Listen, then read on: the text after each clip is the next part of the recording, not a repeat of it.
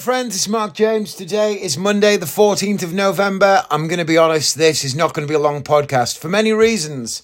It's currently 27 minutes past two. I need to leave the house to walk for Joshua at the very latest at three o'clock. And secondly, I have got as close to fuck all to talk about as I've ever had. I mean, I just looked in my notes and realised I'd made no notes from the week, and that can only be for a couple of reasons. Nothing funny happened, nobody said anything funny, I didn't do anything of note. It's just been a bit of a. I'll tell you what it is. It's been a, an off week because some kids at Joshua's school got um, so Sarah was off work already, right? Sarah was already going to be off work and at home from was it Wednesday? I think she was off work from Wednesday. Um, this was scheduled time off. Was it Tuesday? Essentially we were supposed to be in Nashville this week. That was it. We were supposed to go to Nashville, but we cancelled it a few months ago because obviously we didn't know what was going to be happening right now with Sarah's treatment and all those sorts of different things. So we didn't know where we were going to be at. So we cancelled Nashville. And also it was feeling like a lot of stress because she was going to be starting the treatment, which of course she is, the immunotherapy. We knew that travel would be difficult, insurance would be close to impossible. There were all sorts of different considerations to be had. And also, we just weren't, it just didn't feel like going to Nashville was the right time for loads of different reasons. We sort of, um, it got a bit soured to us, you know, and we decided that it was best to pull the plug early, give them chance to get someone to cover, and, you know, focus on our things at home. So that's why we were supposed to be in Nashville this week and coming back today, actually. But um, Sarah kept the week off. She decided not to mess the schedule around at work and keep the week off. But then Joshua went to school Monday and Tuesday, and a couple of the kids in his class were off. They went home early Tuesday.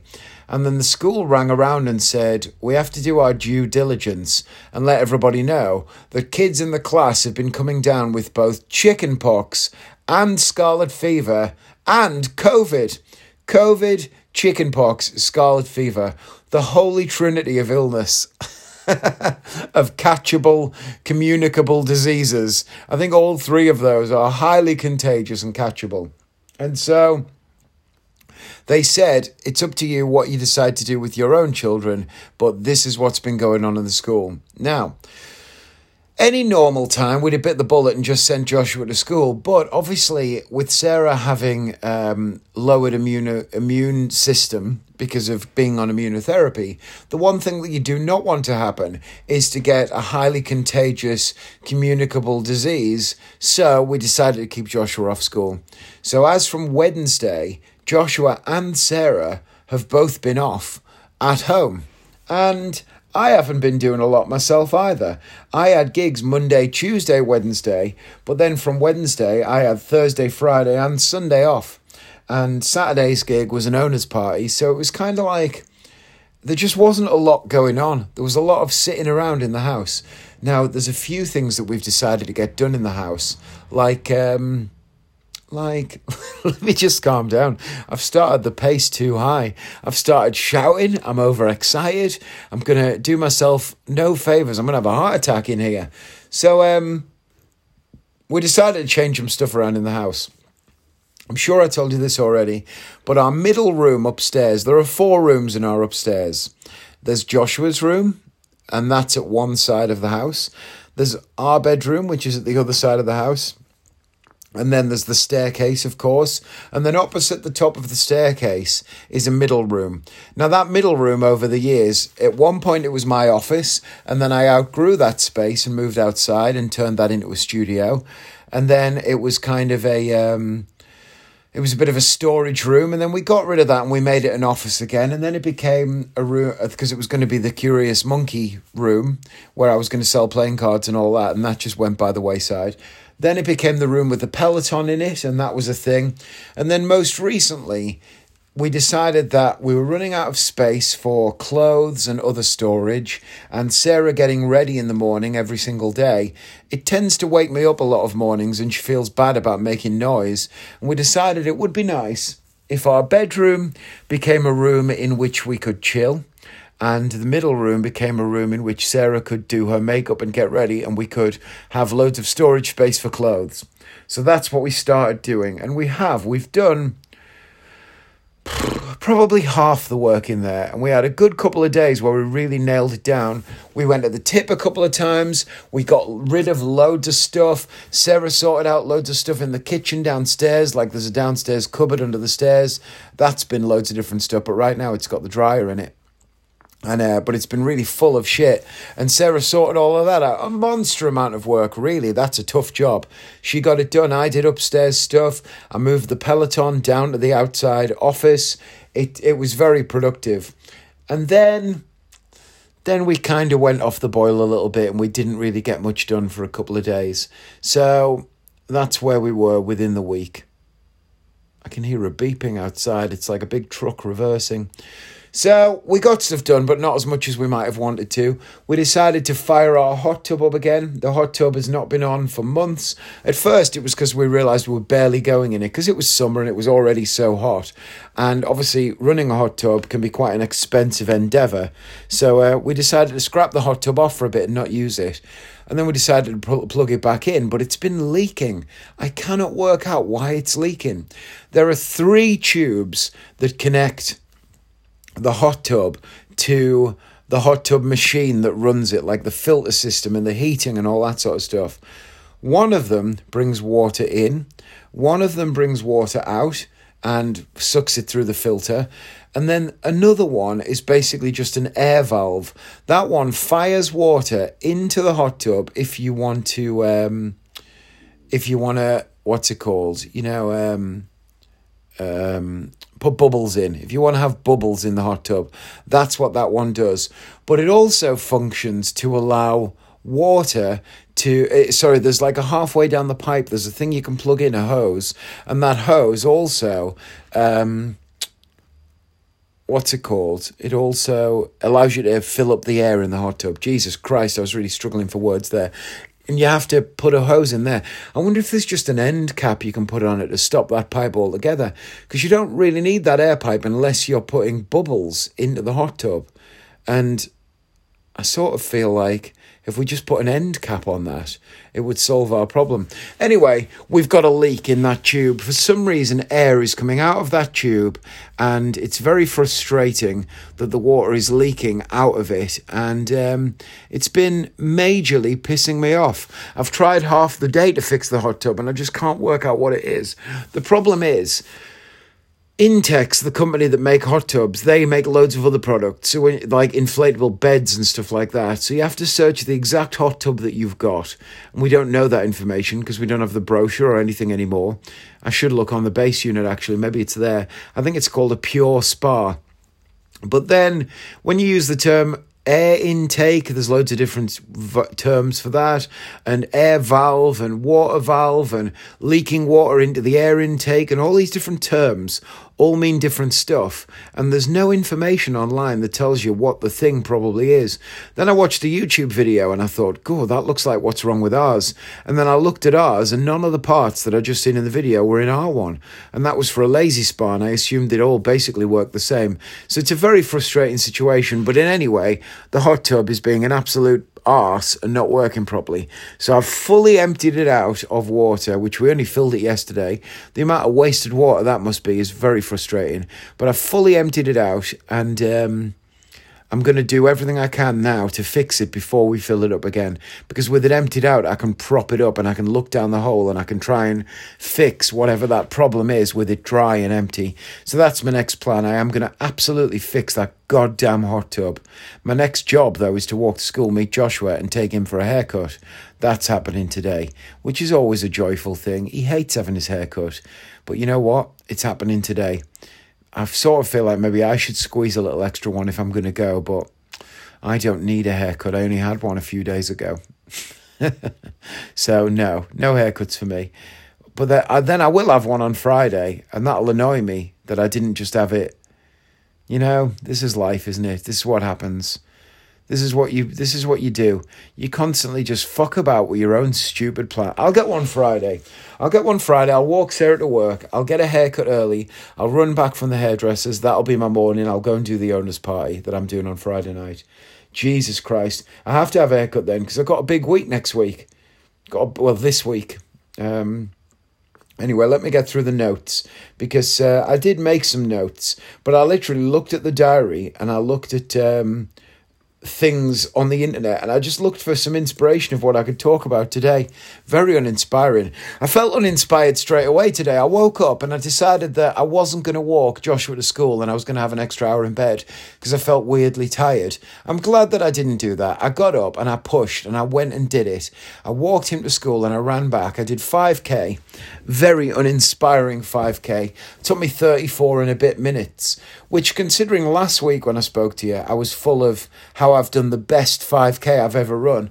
I mean, I was sub 30 minutes. My first um, mile was 8 minutes 22, I think. Whereas my first mile today, I think was I can't remember what my first mile was today.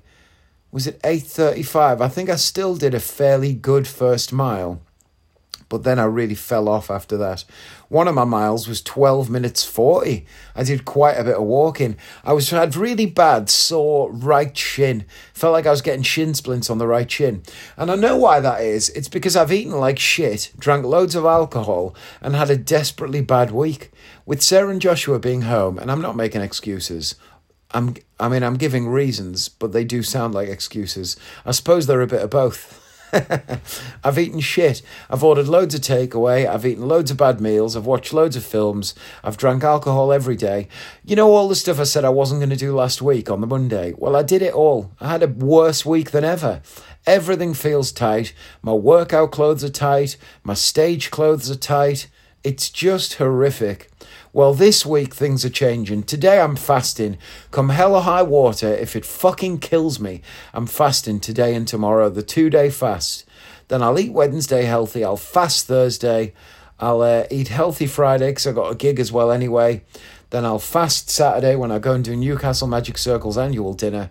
And then I'll get weighed Sunday and see where I'm at. Christ. I was going to tell you a weigh in this week, wasn't I? Well, I didn't get weighed at all last week because I couldn't face it all the things that I was, all the motivation that I gave to other people, in the last couple of weeks, I just lost it. Nobody's perfect, but you know, it doesn't matter. It doesn't matter where you come from, it matters where you are now and what you plan to do about it. Don't let a bad minute turn into a bad hour or turn into a bad day. And certainly don't let a bad week turn into a bad month. We're extending that idea. So, I'm going to get back on the horse today, even though I feel hungry, even though I feel like it might be a struggle. Sometimes it is, but I also know from experience that if I just do it today, if I just say to myself, fuck you, it's one day, what are you? Um, when I wake up tomorrow, it'll feel easier and it'll feel better. And I'll put those workout clothes on again and I'll walk Joshua to school and they will all feel, even in a single day, they will all feel a little bit better. And then on Wednesday, they'll feel better again. And we keep going. We're going to keep moving forward. My plan today, if possible, is to do four bits of exercise. One of them or two of them might fall apart, but I'm going to walk to school and get Joshua. I'm going to walk Joshua from school to the hairdressers and then from the hairdressers to home. And then I'm going to go back out and meet Sarah from work and walk home with her. And then a little bit later on, I'm going to take the dog for a walk. That's the plan. I might end up skipping one of those because doing that much walking is might be worse for me than good for me if I plan to exercise and run in the morning. You don't want to do yourself in really. That's probably I did find that last week after I'd smashed the Monday, the rest of the week I didn't recover very well. Tuesday I felt like crap. So maybe I do need to boil that down a bit. We'll see what happens. But anyway, that exercise and feeling like I'm failing, failing to fix the hot tub, failing to finish jobs properly, failing to stick to the diet, just feeling like a triple failure. But I'm going to get this house thing done today. Ideally, I'm going to move the dressing table that's in the bedroom into um, that room and start just getting it together. I'm going to find a clothes rail that is appropriate for that room. The clothes can start to be moved in on. I'm going to just, you know, start to make that room work for Sarah. I'm calling this project Project Princess for Sarah because she is. That's what she is. She's a little princess. Oh, God. And we're going to make it work for her. Um, most shocking thing I've seen today, by the way, is um, the interview with Ronaldo. If you're not a sports fan, quite a shocking thing has happened. Two shocking things, really. Firstly, Max Verstappen refused to move out of the way for Checo in the. Um, what's it? They're both Team Red Bull. I don't like or know a huge amount about Formula One, but I know that that's a bad thing. They're supposed to be on the same team based on points, Max Verstappen has already won the championship, so it would have made no difference to him to give up position to Checo, but he refused. Um, I believe it was over a personal beef of the fact that Checo sort of admitted to purposefully not allowing a crash to happen, but essentially, you know, knowing that an undertake or an overtake was more dangerous than it could have been, and um, allowing a crash to take place. I'm not 100% sure, but it's certainly interesting because all the people who thought Max Verstappen was great now think he's a bell end, which of course I suppose he is. But then are there any more are there any sports in the world that probably require someone to be an egomaniac or have a psychotic personality trait than Formula One. To be flying around a track at 275 miles an hour, how fast do Formula One cars go? Um, I'm going to Google this. How fast is a typical Formula One race? I'll try and get that to see if it says that. Um, 378 laps, equating to an average speed of 112 miles an hour. So, your average Formula One car is going 112 miles an hour, which is fast, over an average. But sometimes, of course, it'll be going faster, and sometimes it'll be going slower. Apparently, the top speed of a Formula One car is roughly 250 miles an hour but the average speed is 110 to 130. Um, wow, that is fast. Formula One race cars have reached 0 to 60 in as fast as 1.6 seconds, but on average it is 2.1 to 2.7 seconds. That is mad, isn't it? That is fast, that. But yeah, I knew that they went, I knew I'd heard that like 250 miles an hour was possible in a Formula One car. So I suppose them going occasionally at over 200 miles an hour. That is really fast, you know. Think about how fast it feels to be going at 70 miles an hour and then stepping up and doing 80, and then how fast again that feels. You know, say you're doing 80 and someone overtakes you at 90. Think about how fast that looks and feels. Now translate that into 110 and hold that as your average. And now occasionally get up to above 200 miles an hour. That is really, really fast. Crazy fast. So to to have an even close call accident at that speed, it's phenomenally dangerous. And yet, I find it very boring but the people who do that as a sport have to have, presumably, some psychopathic, egomaniac tendencies. but I suppose you could say the same for magicians. To stand up on stage in front of thousands of people and to tell lies and attempt to convince the audience that something is happening that isn't using nothing but manual dexterity and skill and choreography and words I suppose maybe it's the same. Not that I'm equating being a magician with being a Formula One driver, but then I suppose I am. As far as the ego stakes go, you have to be a bit crazy and egomaniacal, maybe. oh, God. So, anyway, that's enough about Formula One. The thing I was going to tell you was that Ronaldo, Cristiano Ronaldo, has done an interview with Piers Morgan, which is going to be televised next week, but there are plenty of clips out already, and it is absolutely explosive. He says that Erik Ten Hag wants him out of the club at Man United, says he's disrespected him, says other players want him out of the club, says that their previous manager, Ralf Rangnick, wasn't even a proper coach, it's really, really mad. I mean, I've heard of this sort of thing being said in footballers' autobiographies after they've finished the sport, when they're out of the sport and 10, 15, 20 years has gone by. You know, Roy Keane's autobiographies were fairly explosive. Plenty of other players have had biographies that talked at length about things that were considered I suppose, shocking, but most of those things were already known, and the player themselves was giving their perspective or finer detail, or the manager was giving their perspective or detail.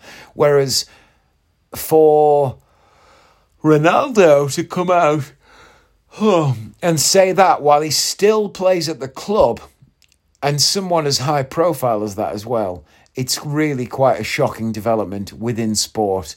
It's um, it's mad. It's certainly going to be an interesting interview to watch. I'm looking forward to it to see what he says. Um, he's done quite a few interviews now with Piers Morgan. Piers Morgan seems to have a sort of tap direct to Ronaldo to get him to say, to get him to open up. Who knows why? My dog has just gotten off the bed. Doc, where are you going? What are you doing, bud? It always worries me when he goes randomly out of the room because I think he's going for a piss or a shit. He's sat down again, which is good news. He's generally been peeing and pooing outside recently. We get he sort of goes and moseys by the door. It's taken a year, by the way, to teach him this, but he goes and stands by the door. And if you recognize what that might mean, and you say the magic words for going outside for a, I don't want to say it in case he jumps up and thinks it's time, but W E E W E E, if you say that in a particular tone, he knows what you mean. And he gets up and he goes to the door and you let him out and he does his business. Whereas previously he would do it inside the house. But I have to say, he hasn't really done it inside the house. Occasionally in the kitchen. Very occasionally he'll do it in the kitchen. Um, if you leave him in the kitchen during the day while you're out, you know, at work or doing gigs or whatever, if he's in there by himself, he does obviously think, well, where else am I supposed to go? And he will do one in the kitchen. But he doesn't tend to do that during the night, even, and certainly not during the day while we're all in. He will mainly go outside, which is pretty good. So that's been a positive. Oh the rest of these things that I've got to say to you now that are on this list are predominantly gig related. Although I decided this week, in as part of tidying up and throwing stuff away, I went through the drawers and the cupboard that are in the living room, and I found some DVDs of old shows, and I decided to see what they were all about. And I watched an old show that I did at the Adelphi in uh, Preston, and it was part of this thing called the Preston Fringe. It was essentially a comedy festival that they put on in Preston. I don't think it ever happened again. I think it was a one off, and I did a couple of shows at it. But one of them was at a pub called the Adelphi upstairs, and uh, loads of people that I know came, and loads of random people that I didn't know came. It was well sold. I was very pleased. It was a lot of years ago, though. And um, I've got video footage of it. Now, for some reason that nobody could have understood at the time, and I don't understand now, the footage is almost entirely pitch black.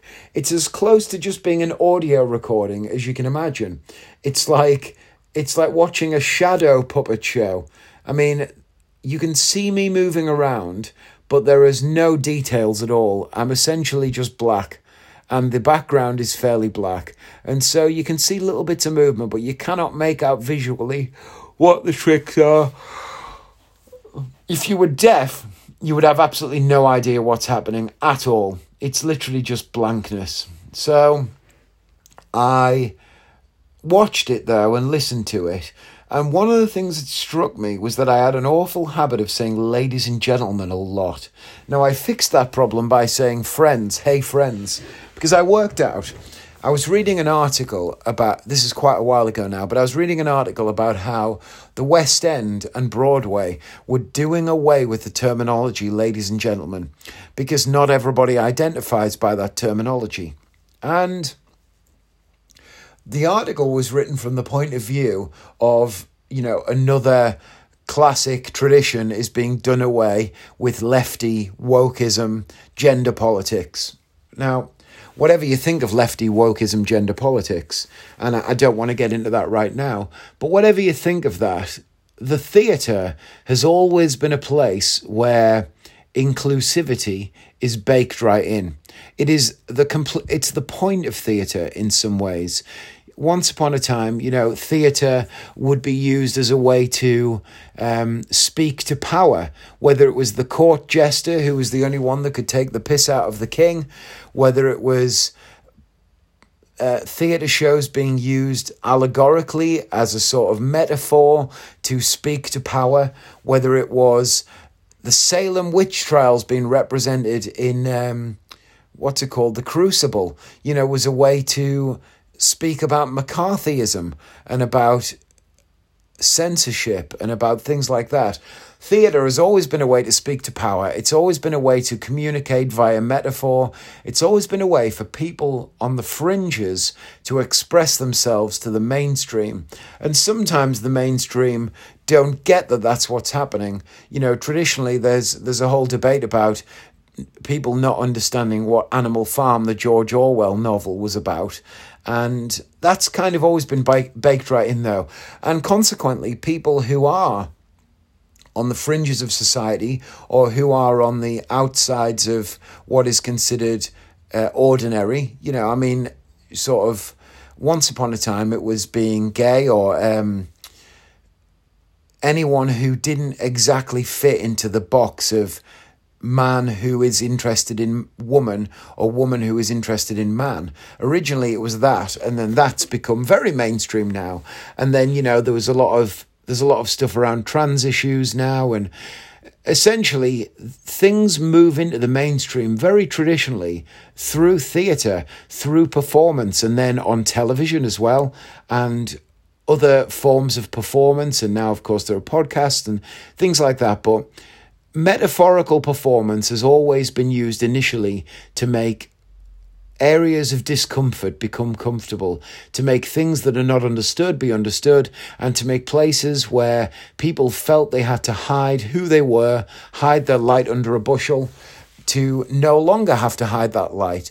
And if anything, to with shows like everybody's talk is it everybody's talking about Jamie and things like that shows like that to not only make them be talked about and acceptable but to be celebrated and so the idea that people were uncomfortable at the term ladies and gentlemen in the theatre, I think if anywhere should explore, explore the removal of traditional terms, then surely theatre is the flag bearer for that movement.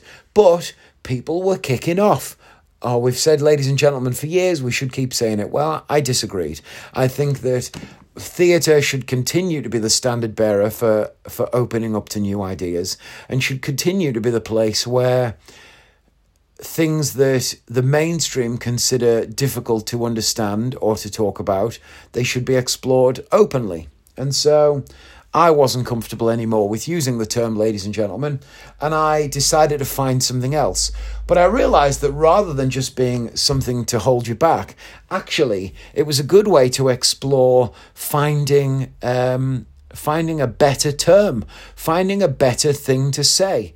Because ladies and gentlemen says nothing of your own personality. When you use that terminology, it says nothing of who you are.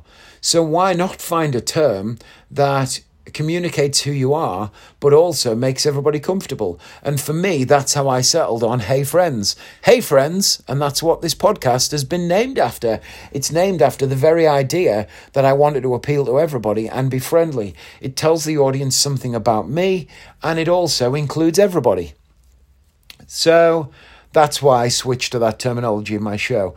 What I noticed when I was watching this old footage is that I used ladies and gentlemen. I mean, it was it was a crutch almost. I would say it at the start of nearly every sentence. So, ladies and gentlemen, now we're going to, ladies and gentlemen, we're going to do this. Uh, okay, ladies and gentlemen, it was it was awful. It really annoyed me watching it. I also noticed that I came up with a sort of joke about someone in the audience. They were very buff, and I kind of bullied them into showing their six pack to the rest of the audience, which they clearly, to me, were uncomfortable with doing. And I, it, I knew that person, by the way. It wasn't a stranger. So perhaps that's what allowed me to push further in that situation that I than I would have done.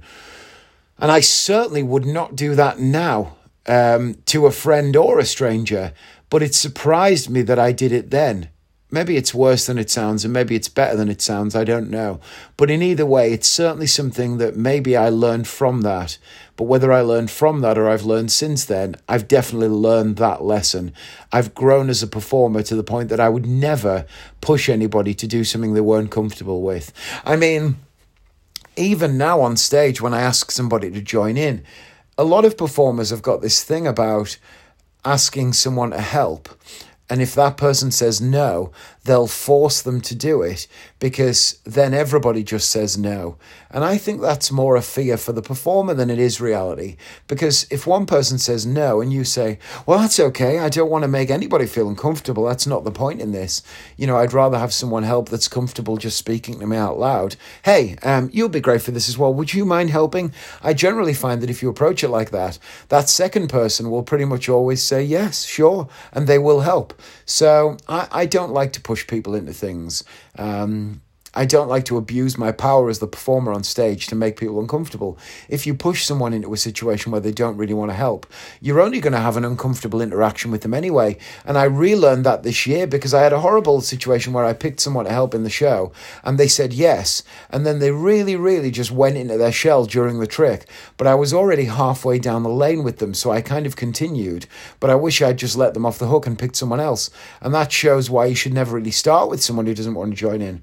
But watching myself do old material, it really pointed out to me how much I've changed as a performer in that rather than being combative and wanting people to go along with what I'm doing, I really now try to bring people along with what I'm doing and make them feel comfortable as we're all doing it together. I look at the performance as a collaboration now rather than just me pushing it onto them. It's funny it's funny how you can change as a as a performer uh, in that in that way. So I watched that old show, and um, a lot of it made me feel unhappy with who I used to be. But then I also realised that that's probably a good thing because if you are watching old footage of yourself from five years ago and you think that it's brilliant that's a bad thing. You shouldn't watch footage of yourself from years ago and enjoy it. It should be uncomfortable, you shouldn't like it, and it should make you wish that you'd been better, because that suggests, presumably, that you're better now. And I like to think that I am. So that's where we're at. Uh, I have to go because the time is up. I got to go and uh, get this uploaded and go and get Joshua. But uh, onward, friends. Let's be better. Let's try and push forward and be better. This is the week, yeah? Let's do it. Right. Bye, friends.